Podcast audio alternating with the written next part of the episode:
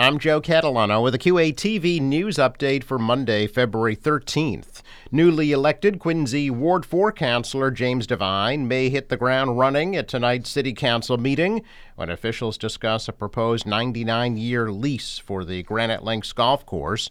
Devine will be sworn in after winning last week's special election.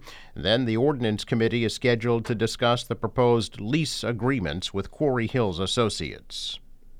U.S. Navy veteran Nick Laporto will get a new roof installed on his Granite Street home in Quincy today.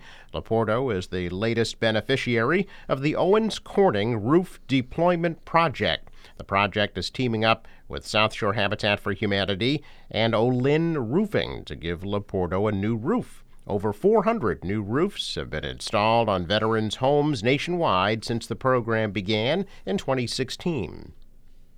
72 high school seniors from Quincy and North Quincy high schools have received full scholarships to Quincy College in the second year of the Early College High School program. The scholarships were awarded during a breakfast celebration Friday at the Boston Marriott Hotel in Quincy. The program is geared to providing college opportunities to immigrants and low income students.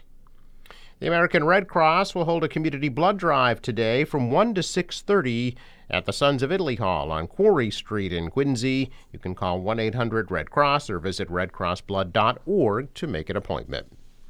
I'm Joe Catalano with a QATV news update for Monday, February 13th.